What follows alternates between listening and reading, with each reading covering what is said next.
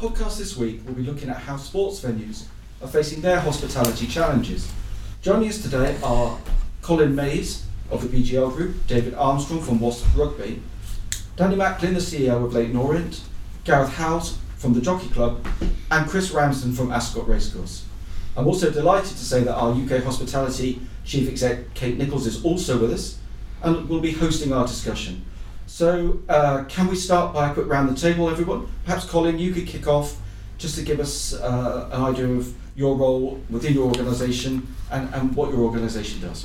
Uh, well, the Burhill Group is a bit of a multifaceted uh, leisure business. We own uh, 10 um, golf course operations with uh, fairly extensive food and beverage operations, and uh, a couple of our uh, businesses have uh, quite large uh, health club facilities with them. Um, and then we have a very large uh, property aspect of our business where we own uh, land and develop that with uh, an organisation, well, various house builders. Uh, Octagon is, is one of them, quite a premier house builder in Surrey.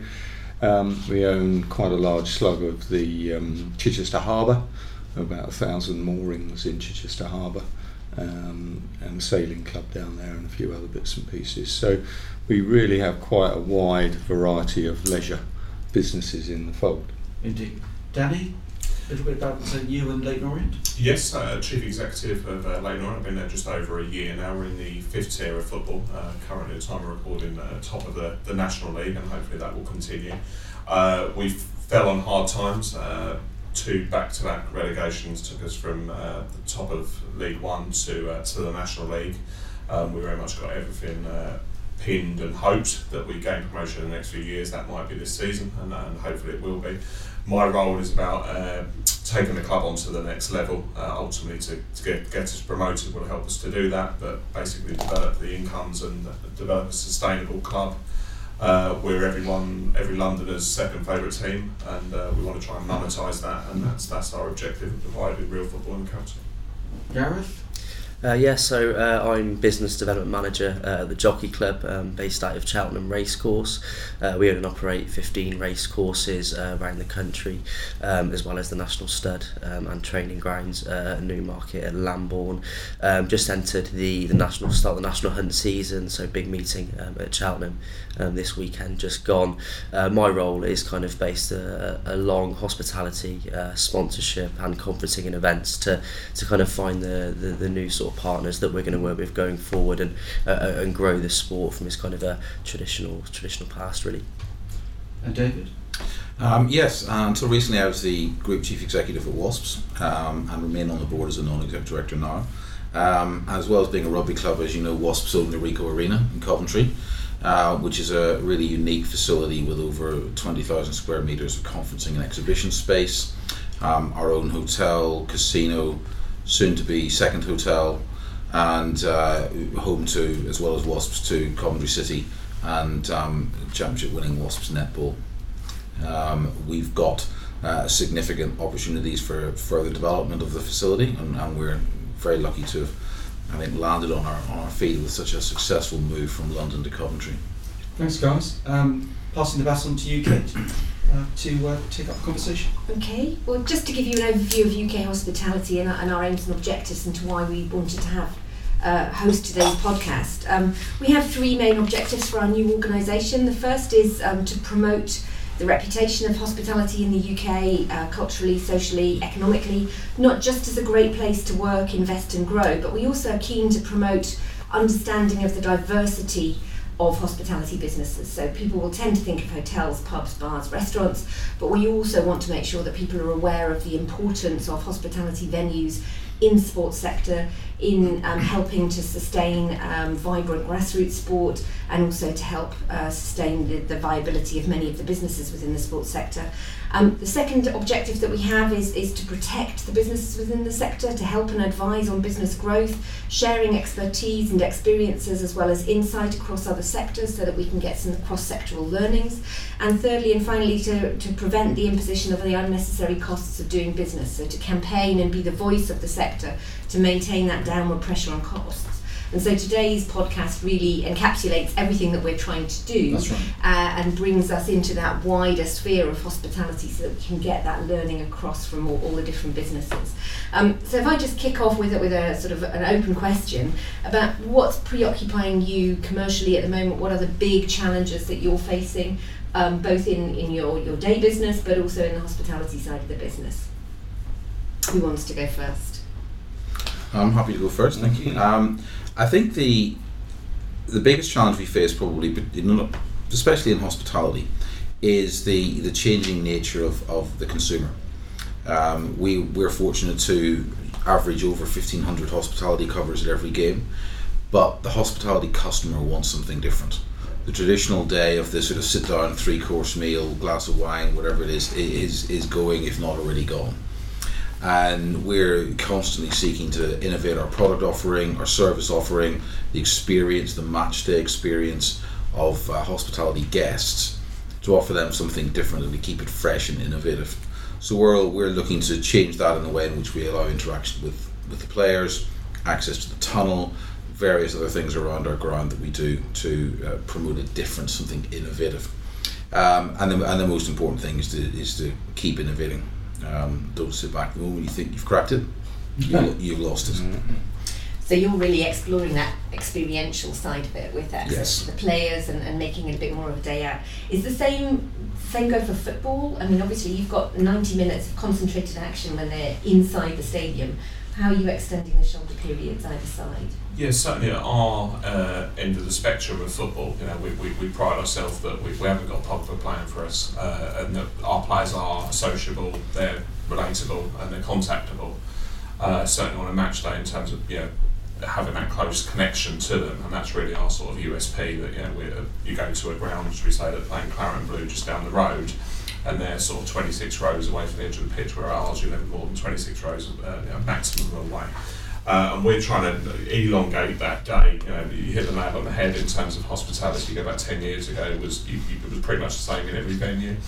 Now, you know, there's venues that have clearly moved faster than others. Uh, we're trying to play a little bit of catch up, and I think we've done that in the last 12 months uh, as a club and as a sort of lower league uh, club, all, all the same, where we're trying to strive to just have that something that's a little bit different and to elongate that, that day so it's not just about an hour before kick off, but we, you know, we're really trying to create an atmosphere uh, that they help create as well from really sort of 12 o'clock till 6 o'clock uh, historically within football hospitality at that end as soon as the game is finished.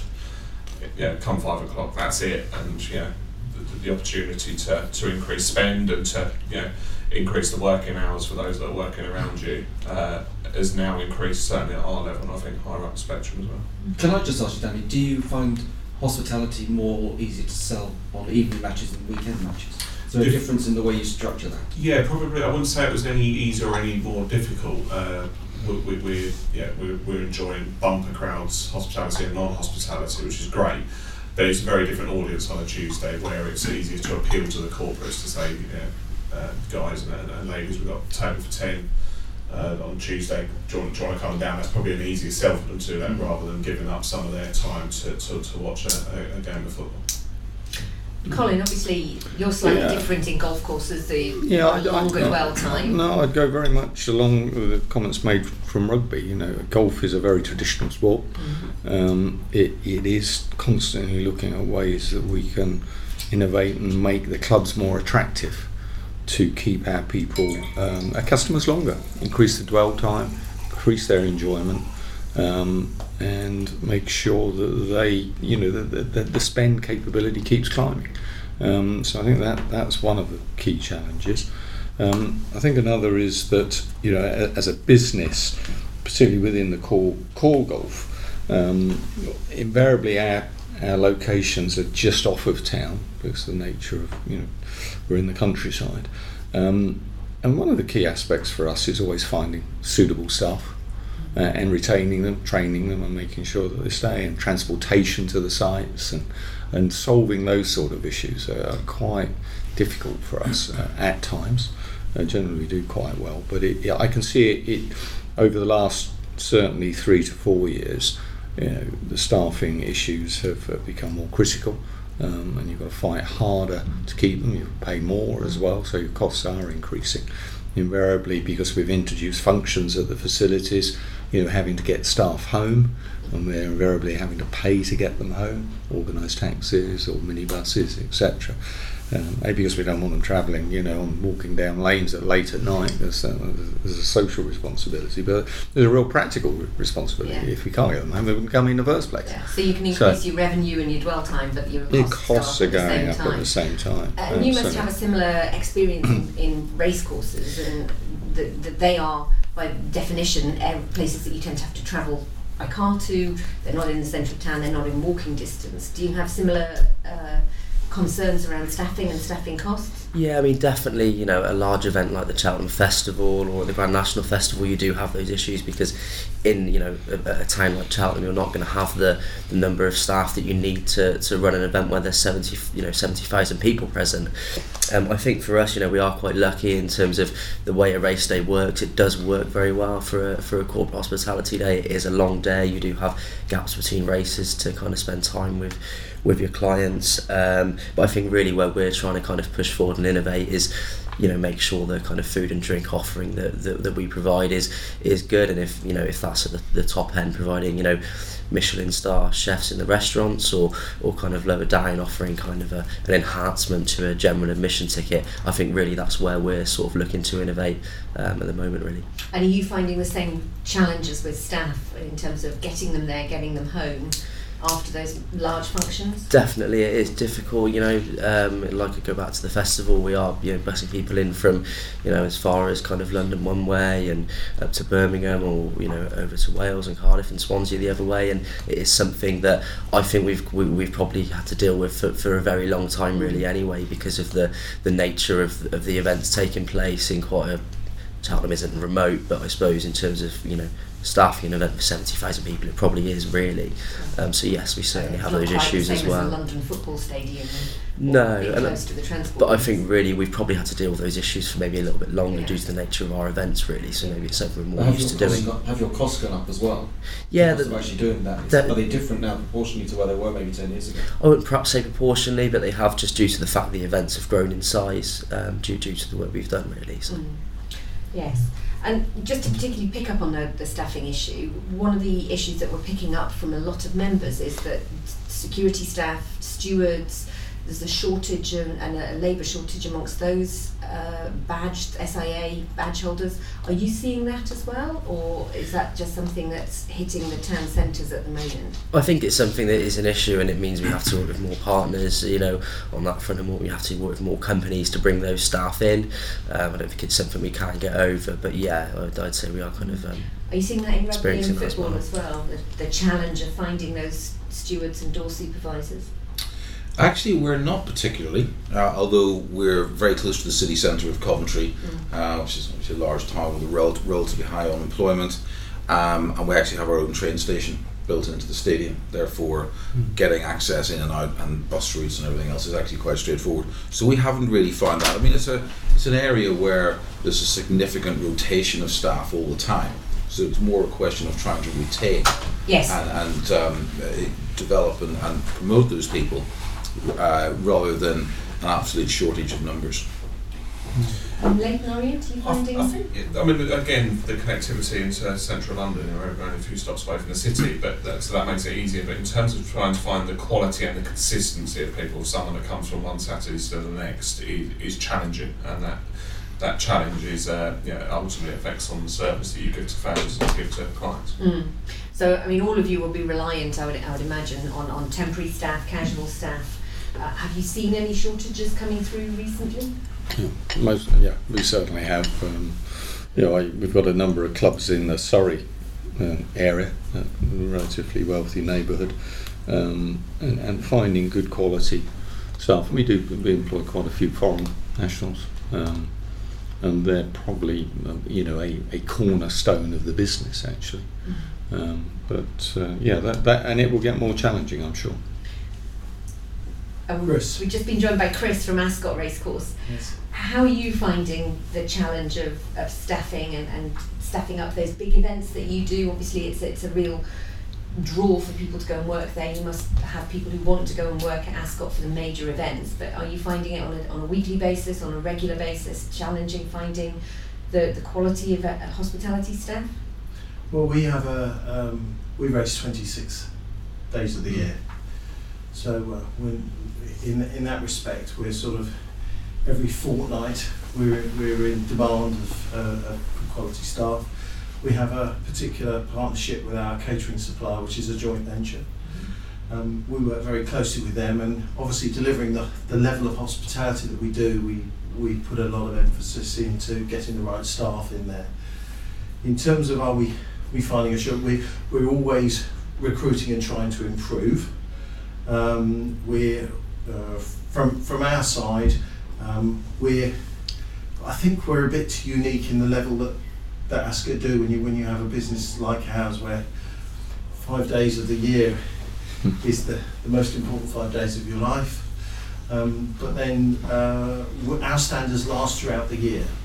And the, the quality of the people that we put into our hospitality boxes and our, our fine dining restaurants is key to our success and key to returning customers. So we we put a lot of emphasis on that, and we, we address it probably. I'm not saying with more focus than than other venues, but we, we really do uh, concentrate on that. So the answer is yes, but not to the same degree maybe as maybe as, as others around the table.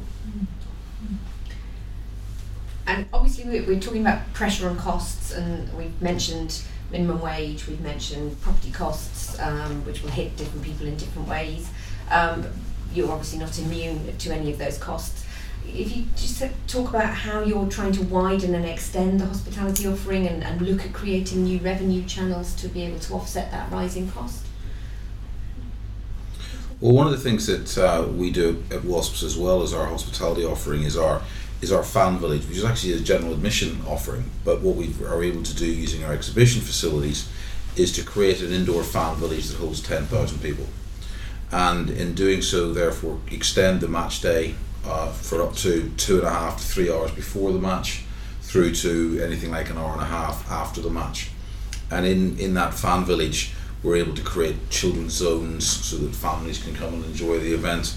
We put on concerts and music before the games uh, with local bands. We obviously have a, a, variety of food and beverage offerings in that fan village setup, but that's really all based around a general general admission and season ticket uh, mm-hmm. offering. Hospitality wise, you know, we're, we're trying to particularly innovate with our, our higher end products and, and bring in extra elements, uh, whether that's personal meet and greets with players, um, those that arrive before a certain time can get a full changing room tour, all without increasing our price. So we're adding value into the package, actually in ways that don't don't really cost us anything, but are perceived extra value for uh, for the customer. And uh, we, I think we've managed to probably not have two games the same in that we've got new ideas and thoughts coming in mm. each week and we keep trying to change. So it's about that value for experience in order to keep the people retained.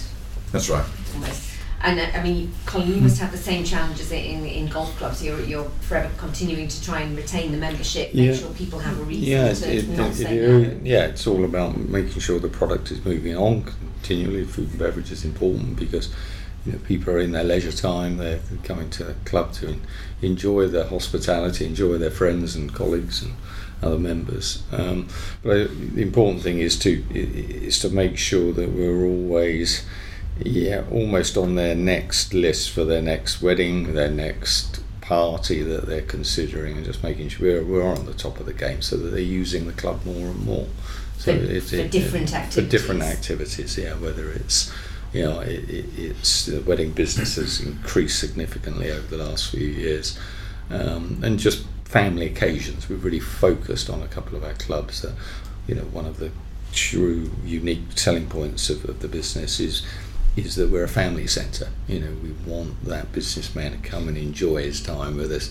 We put in a health club so that perhaps younger members of the family go swimming while dad's playing golf and uh, and it's just making sure it's a facility for all of the family so to use. really sweating the asset. Yeah, yeah, but it you know that, that comes with some expense because to put put a decent health club on and do it well, it is a serious investment. But it um, it works, it works very well, and it's quite an attractive proposition. So, yeah. And so. are you finding challenges around the health club staff Uh, not no, not too bad at the moment. Frankly, we, we thought um, we we started one relatively small golf club. We now got two fairly big ones, um, and they um, they're both uh, the health health and fitness staff. We don't find such a problem. Uh, it's more, more, more the you know continual food and beverage. Actually, Yeah. it's just finding, finding and retaining those good Well, food and beverage staff. We're finding that a number of our hotels um, in membership are saying that they're struggling with therapists, Ah, yeah, staff. I, I have heard that. Yeah, I have heard that. becoming an increasing challenge. I know everybody thinks about it in terms of chefs, but Mm. um, and, and a couple of you mentioned family. I mean, th- that seems to be the big area where, where racing is, is developing as well in terms of providing a family offering. Is that something that you're you're seeing in, in the race courses that you're working with? Definitely, and on you know certainly at Cheltenham we're offering you know family areas. You know at the weekend there was a, a Peppa Pig area at the race course, and it's fantastic to be able to you know to be able to offer something like that. I think we're quite lucky at Cheltenham in you know it's a challenge that we have kind of so many kind of temporary facilities at our different meetings across the course of the season, but because they are temporary from a year you know from year to year we can kind of change what we offer, and it means you know if we are kind of building our, our tented village for the festival, um, and we find that perhaps we need you know a, a larger area for, for something like a you know a family day, then, then we can do that, and, and that goes with kind of everything we do we do really. You know if we're going to add a new restaurant, you know nowadays we can kind of you know start small and grow it, and we will look to be kind of doing something slightly different with uh, you know perhaps a pan Asian theme menu rather than you know in, in the past you'd have just been offered a you know a four course a la carte and that was kind of it at a, a kind of a sports event. So yeah I think I think we're quite lucky in the flexibility we have and just kind of being as flexible as possible is, is what we're trying to do really Yeah, I, I think technology has brought that to us a bit. Is that so many members of the family are on their iPhones or their, you know, their their, their mobile devices. Um, that actually getting quality family time is going higher and higher up the agenda of, of young families, uh, young and old families, and grandparents alike. And um, it's interesting. We when we noted this a few years ago. We started an adventure golf business, you know, aimed at families. And one of my key criteria was I want anybody that can anybody can play from the age of four to ninety four. And what we found, one of our biggest customer bases were grandparents who could actually go and do something with their grandchildren. Because it, well, they weren't racing around on bikes; they were walking around a little pirate uh, adventure golf course, and the thing was a huge hit. And we put it on a traditional golf course, um, which upset a number of the old traditional members having this pirate of ship. But you know, we tucked it in the corner. But it very quickly became one of our most popular venues, and not only that, of course, that was a trickle effect to help that. You know, we were promoting then junior golf programs. Our junior golf programs grew. Our driving range revenue grew. Through I was going to ask. I mean, you cannot and, put you all know, these things on, but does it actually increase revenue? And you're, you're finding that it that it is. Well, you know, that's one of the reasons we're doing it for sure, and you know, we pay close attention to that. But I, I, I think there's a wider sort of social um, thing happening, which is you know, giving families the ability to connect, whether it's at rugby or whether it's at Mm. football, and, and as you say, at the racecourse, and you know, the Peppa Pig eye. Oh, well, that's fantastic. Yes. You know, that that I think is something that you the whole family can go, and I think if you can engage in that, businesses, you know, the, there's, there's an awful lot of consumers that want to go out as a family these days. Yes. Mm. Because I mean, it's it's obviously been a, a, a- a big part of children's lives and young people's lives is going to the football or going to rugby with dad Yeah. usually, um, but less so going to the race course or perhaps going to the golf course. yeah. Are you doing similar things in, Yeah. in Ascot to, Well- to broaden the appeal? Uh, historically, like my colleague there, we, we, we've got family days and we, we, we've been um, promoting those and growing them and getting better, I say more expertise at them. If you take the recent firework night, you know, you, you have a day's racing with the, with the facilities for, for people with young children, um, then that's followed by um, a film in our pavilion where the kids go in and sit on bean bags and that break between when you see the fireworks show and when you so we've extended that, that day but putting real emphasis into family time from fairground rides to say the, the, the movies and then coming back to watch a 45 minute fireworks spectacular one of the best in Europe is, is something that people put in their diaries we're coming again Um, but going back to, to the, um, the point where you, where you started, um, sweating assets is key. Um, uh, I'm doing a lot of work more recently with the local business community in and around um, Ascot Racecourse, Mhm. and um, you know that challenge of when you look at us as a uh, as a venue, as a place to come and do things at. There, there's this famous place called Heathrow Airport, which is a flagship venue. You turn right, you go into London. You turn left, you come to us. Um, but uh, in terms of a flagship venue within the Thames Valley, a vibrant com- business community, we have a huge asset in Ascot Racecourse that can be used to the benefit of those businesses for product launches, for conferences, and that awareness is something that you only get by actually going out into the business community, building face-to-face relationships. Um, and I found real, we're getting starting to get real traction in terms of that boots on the ground, building solid relationships, understanding what our product offer is, understanding how and what we we do what we do, and it's not. A, I mean, I didn't think you would let us do that. It's not about what we do. It's about the fact that there are, you know, when you look at the number of facilities we have, a bit like yourself, when you, when you take a, a hotel venue, you look at the number of facilities. When you're looking at over 250 faci- different facilities, whether it's doing a press launch in a in a, um, a box for, for, for 50 on the on the second floor, one of our pres- prestige areas, or whether it's in our flagship restaurant, 300 people overlooking the, the park, looking to the wind, uh, the London skyline. There's so many different uh, elements to what Ascot has to offer, and I feel that communication piece that um, you can't assume that people get it. You have to actually engage with them to and, and, and get them to come and to experience it and and that's what I find we're, where we're seeing we're, we're probably working harder but we're working smarter Mm. That's what I'd say And obviously, football's been a core part of, of local communities for, for many, many years. Are you doing the same kind of outreach activities to your local businesses to, to enhance that link?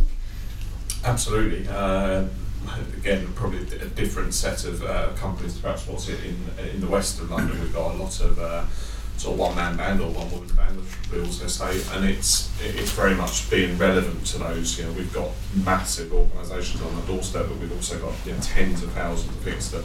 In, in the borough that we exist of, of Waltham Forest, I think there's more small businesses than there are in any borough in London which is something to tap into, but also to, to remain relevant. So you know, there's no point us pitching a twenty thousand pound hospitality package to them because it's just that's their budget for the year on, on uh, entertainment and marketing. Uh, so we have to make sure that we we we tap into their niche and provide something that, that fits their objectives. And then I guess the challenge then is to do that at the, the revenue levels that you can attract, but the costs that you've got to have, have to, to put it on. Absolutely, and finding that balance is, I think we've just about struck it right now, uh, but it, it, it's been very much making sure that we've got a package that appeals to every single uh, objective and budget uh, Mm. that's out there, and that with some limited space, that's, that's a challenge. And obviously, when we're talking about that delicate balance of, of revenue versus costs, the government has sort of tipped it against us slightly with, with some of the increases in, in employment costs to do with living wage, minimum wage, but also the apprenticeship levy. How are you grappling with that as a football club?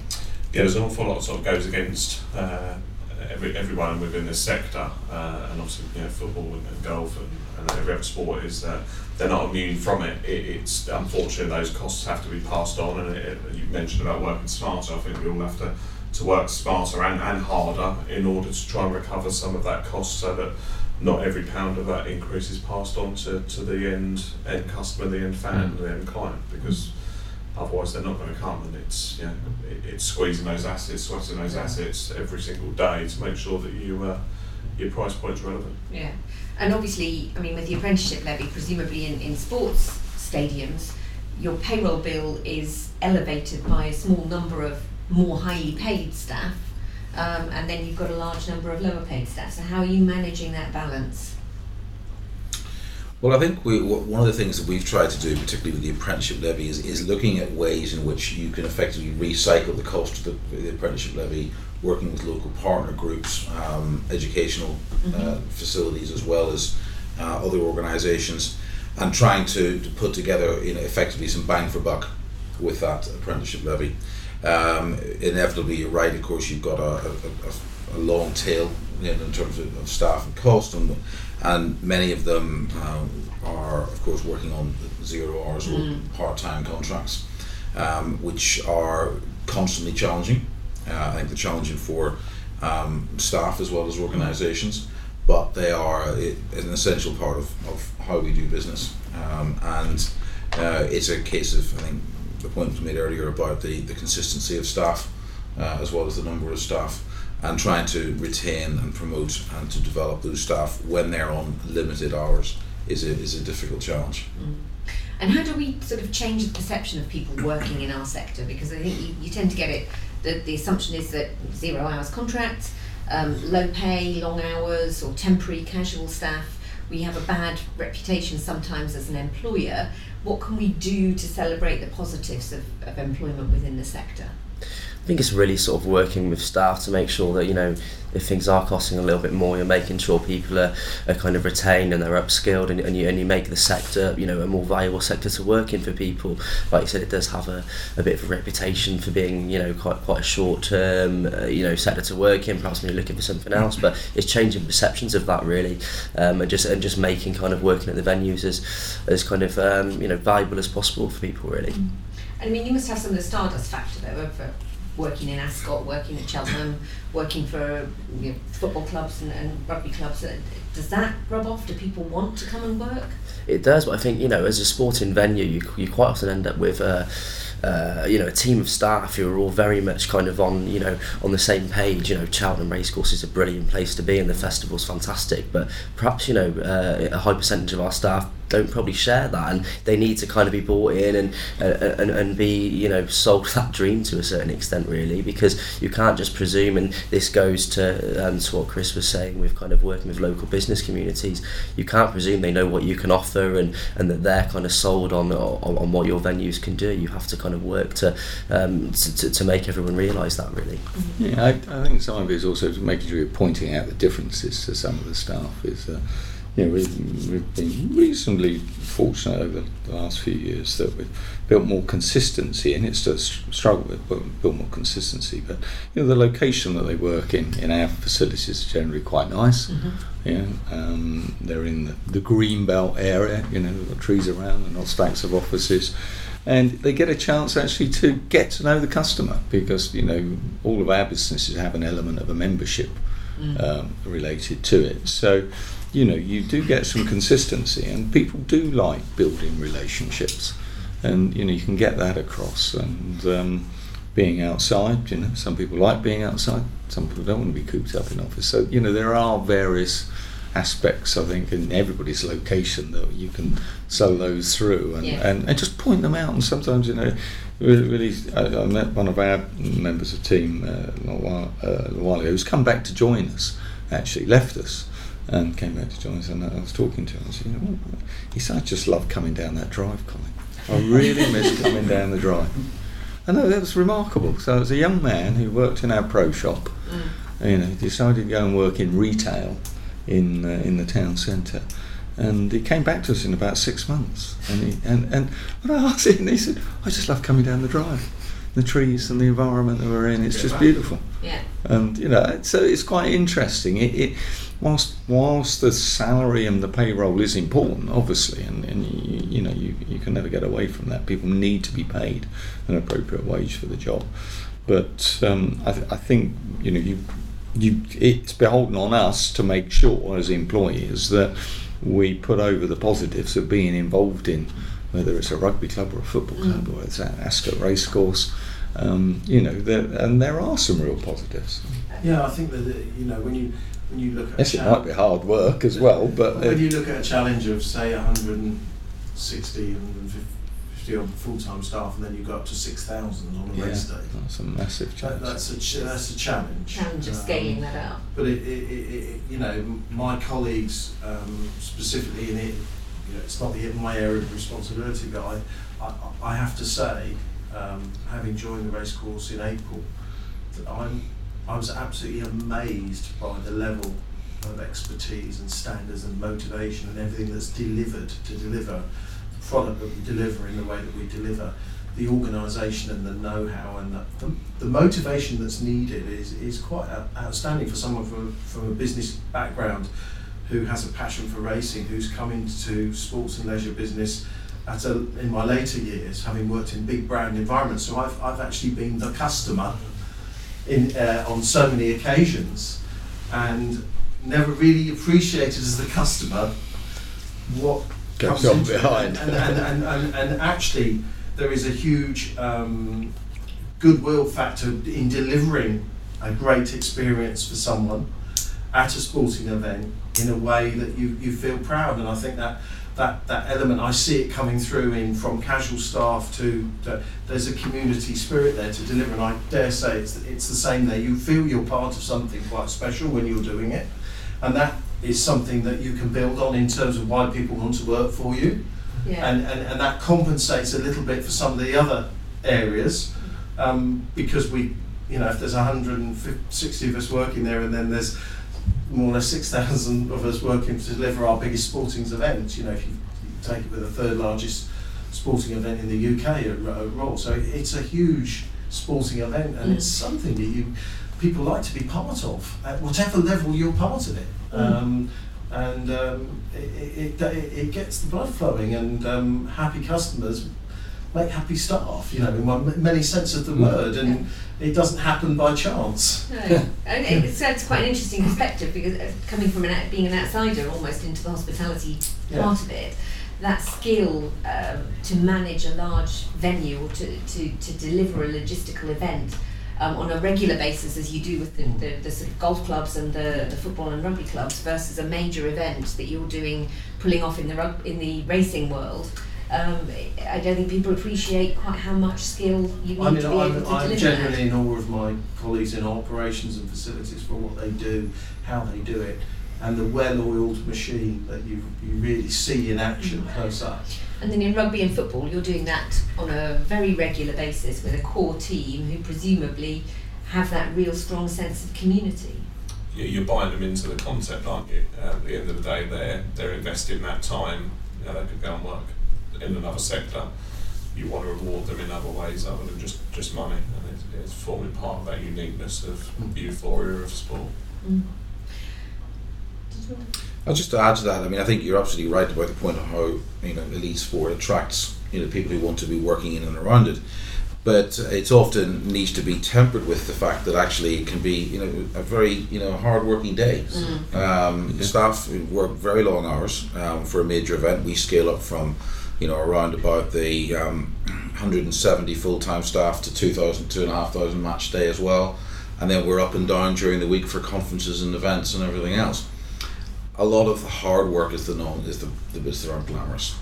And yes, you might get to meet Danny Cipriani in the corridor or James Haskell, but actually, you know, the ninety nine point nine percent of your role is a tough job. You're on your feet a lot of the day. And we're looking at ways to, you know, find ways to smooth out the challenges for staff. You know, how you do breaks and how you how you compensate for, you know, particularly long days and difficult events.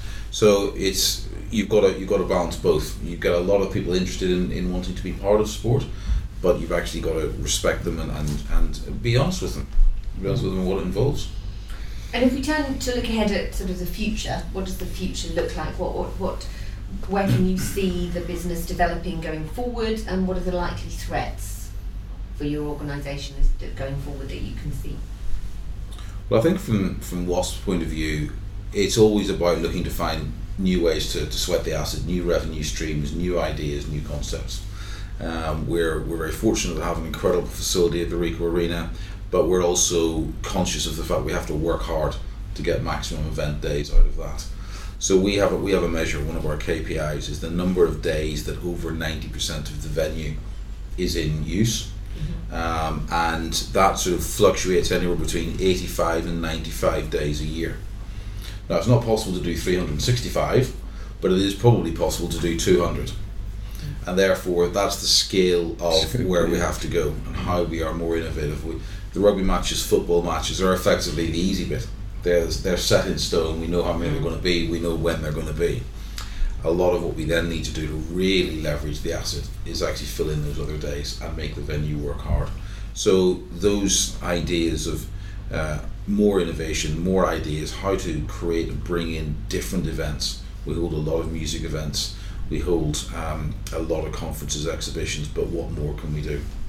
And what, what might hold you back? What might stop that future development? Are there any things on the horizon that you can see that might cause a problem?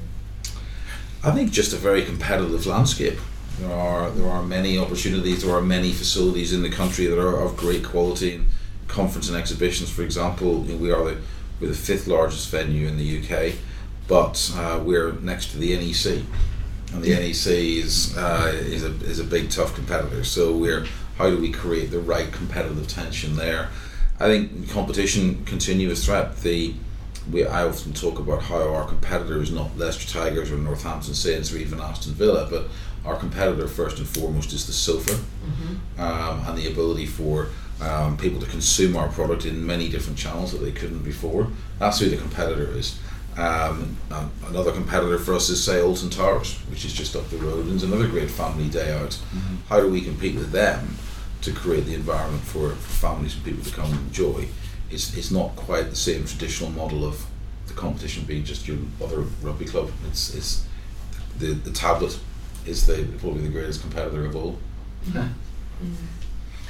And Colin, what, you've got a broader portfolio. Yeah, I, well, a number really. I, if I if I looked on our estate and property side, I would say planning. And so I'm on that's in the planning uh, department of uh, of government and local council.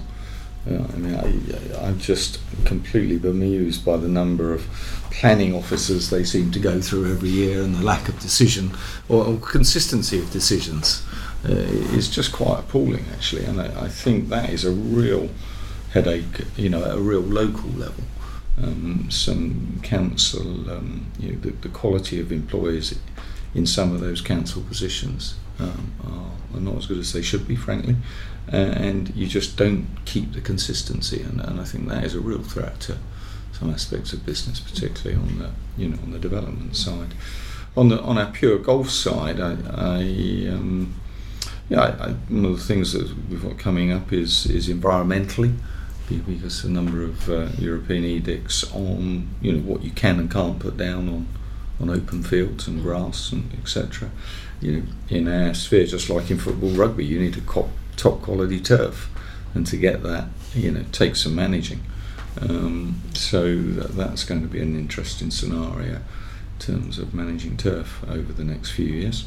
Um, uh, the I, I think more so in the um, in our outdoor or now our indoor golf business, we're now trading in a number of town centres.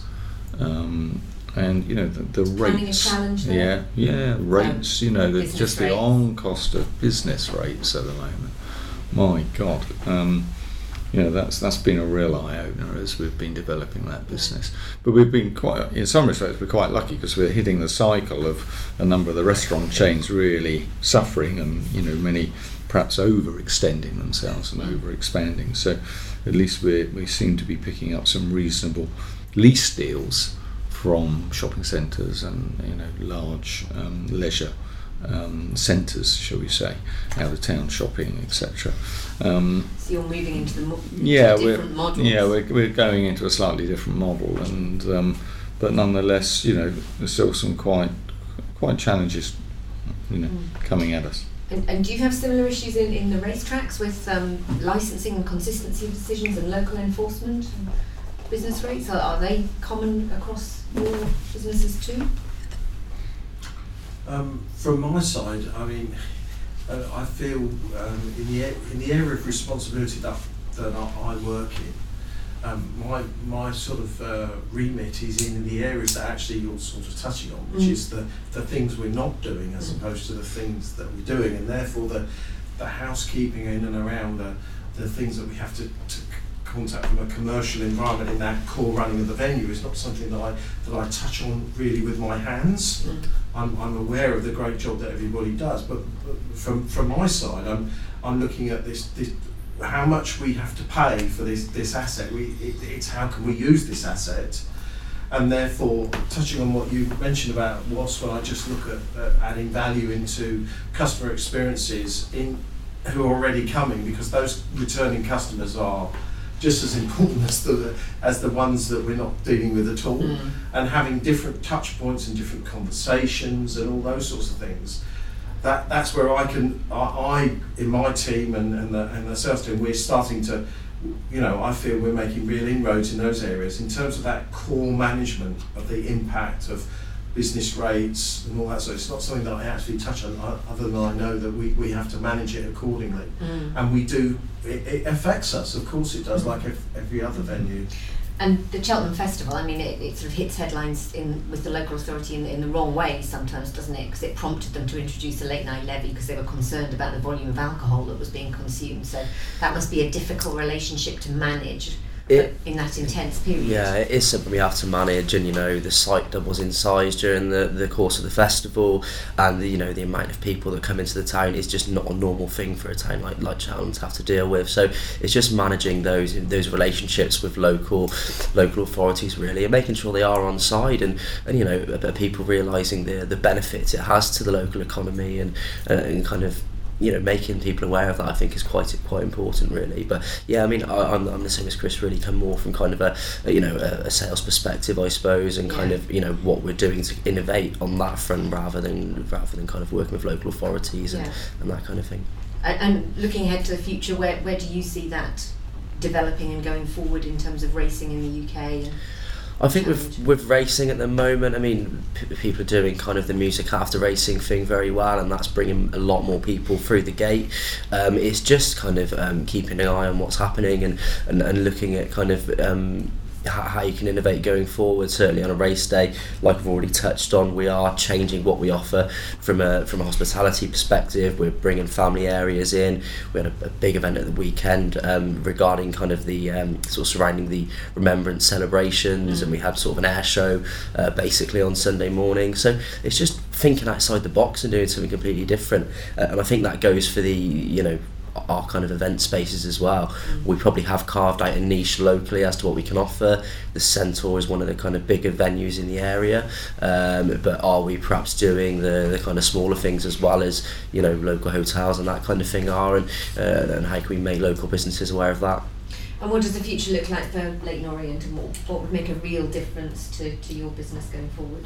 Promotion would help. Um, but from, from, a, from, a, from a non-match day point of view, that's our biggest growth area. It's an area that we've tapped and probably put our toe now in, not, not even put our toe in, and uh, we, we need to massively sweat that asset. We're probably five percent, I think, of what we, we could do and, and will be doing in a couple of years' time, and uh, that's our biggest growth opportunity to be able to further invest in facilities and players. And it would be remiss of me to, to end our podcast without touching on the, the most topical issue that everybody keeps talking about when, when you get into hospitality challenges, when you get into to looking at the future. Um, your views very quickly on, Brexit. Is, is it a particular problem for you in, in your business sense, or you have, have any fears, or do you see it as a potential opportunity for future development and growth? Well, I, I think it's a problem in as much that it, I, I think confidence Mm. and therefore investment um, is just not happening at perhaps the levels it would, would be happening if people had to do with clarity. And it is, and for me, it's just all about the uncertainty. I think we will, we will deal with whatever's thrown at us, and, and we'll overcome. Um, I, I tend to take a positive view on it that we've always been a, a trading island, trading with many partners around the world right from our very early days. Um, and um, whilst it's not ideal, we'll, we will resolve the matters, Mm. I think. But we haven't got any direct headwinds from it uh, at the moment, I, apart from I do hear an awful lot of people. I'm not making that decision until I know have a bit more clarity. Yeah, I- I, hear that an awful lot. I, I think that's true. When you when you look at um, selling, um, you know, when you look at the hospitality piece, you know, where you, you, you, you look to sell quite a way in advance. Um, so if, if I'm having a conversation with a customer about Royal Ascot in June, and you look at what's happening in the Brexit piece, there's this element of, of, of they still want to, to buy into all the reasons why they use our product, what they want to do. So, and some of them will just make that decision because Yeah. we've done it all. The, but but others, new people, will just think, well, we have got a bit of time to decide whether we are, and, and you know the difference between paying a deposit as opposed to paying it, or those sorts of little decisions. I think we, we would be fooling ourselves if we were saying that, that, that, that there are people who are just waiting on to see if they can afford to wait, and they, Mm. they can in certain hospitality. If you if an event is in June. Um, and we've still got availability. You don't have to make your decision in November, do you? Yes. So therefore, um, by the sheer nature of the human race and all of us, I mean, I think I, I listen to something one night and I listen to something the next night, and I, I, I just I, I go to Chamber of Commerce meetings and I hear government ministers talking about things and. And, and I still, what I'm hearing and what I'm seeing are two different things. And if that's how I feel, I think a lot of people are saying, what I'm hearing is not what I'm seeing, and then what am I thinking? And then you just end up with this bit of a whirlpool. Well, I'll just I'll just watch a bit. Yes. Um, but we, we, you know, we're, we're taking um, um, bookings and renewals and, and, and businesses in that sense is normal. But there is there is an element of there are people who are just just I think waiting to commit on certain things that they would have probably committed with sooner if Brexit wasn't going on. Mm. And I assume as well, I mean, in the, in the in the hospitality world, we're all worried about if we crash out, will we be able to get our salads delivered? Mm. I suppose in the racing world, particularly given the, the high proportion of Irish race courses, ra- race horses and race owners, I mean, there must be a challenge of how you physically get some of the animals over and, and what the checks are to get them across the border post 29th of March. Which I hadn't really thought of until we sat down and Yeah. talked about it. I think we're probably pleased that the Cheltenham Festival's is going to happen two weeks before that. Exactly. Probably, probably a good start. Um, Good timing. Yeah, I think you know it's, it's one of those uncertainties with Brexit that you can't almost worry too much about un- un- until it happens and, and we know what's you know how, how it's going to kind of end up. Um, I think you know short term, you know, are people going to be struggling to commit to things in terms of hospitality spends that you know that probably is going to be the case but I think long term if you make sure you're the first event they've got in their calendar at the Yes. start of the year Agreed. then you're fine if they're doing five events and they're dropping to four then make sure you're not one of those that gets dropped so, So being very good at what you do, making agree. sure that you're out Yeah, there. Absolutely. Agreed. Yeah. Alright, very good. Anything else to add from Wasps and Leyton Orient? I think I would I would probably reiterate the point about confidence. Um, I think the you'd see it in hospitality, but less so in, in because it's not such a it, it's such a large value purchase as it is in in Ascot or Cheltenham. But the the area where I really see it is in sponsorship and partnerships, where the larger partners are just sitting on their hands. They're willing to see and, and not making what is you know a six or seven figure investment decision into a sporting organisation um, right now because we just need to see what happens. So that, that is a risk. Yeah. I also uh, um, I don't know, anxious might be overstating it, but I'm, I'm intrigued to see what happens in terms of freedom of movement of labour um, and what effect that has on staffing for major events. I think that is a risk, and uh, I think we, we've already begun to see a little bit of that, with probably less of an influx of, of EU workers within the, the sort of West Midlands area. I can only talk about that, but I think we're seeing a, a reduction in the, the inflow. Um, so there are some you know, tough challenges ahead. Uh, the supply chain, I'm less worried about. I think the supply chain will be capable of looking after itself. And I think you know, as we uh, the the points been made about how good we are at sort of muddling through and sorting things out. I think that's an example of where that'll be okay. But uh, the confidence thing is is the biggest by far. I think there's lots of unknown uh, for, for businesses, for consumers, for everyone, and it's probably what we, we don't know that we're probably worried about. Probably we're not going to find that one out for three or four months as it as it comes to uh, to light of whatever. I think uncertainty is the new norm, is what um, everybody has to grapple with. And as you say, we're not going to get clarity for quite a few months, I, I think. Um, so we'll have to wait and see. But that's our time up. Thank you so much for joining us today, and thank you for your insights. I think what's really reassuring is that um, the challenges that we face across all the breadth of hospitality, um, they are very common. Uh, and the big issues that we are fighting and campaigning on we're fighting and campaigning as a large group of collective businesses. They are the same challenges around people, around property, around product, about making sure that um, you have the insights about the changing nature of the consumer in order to develop, develop the business further. So thank you so much for a fascinating discussion. thank you Okay, thank you. Our next podcast will feature the world of festivals, when we sit down with Alex Brooke, the founder of Peppermint Events, and chat to him about the challenges and the opportunities for the festival industry.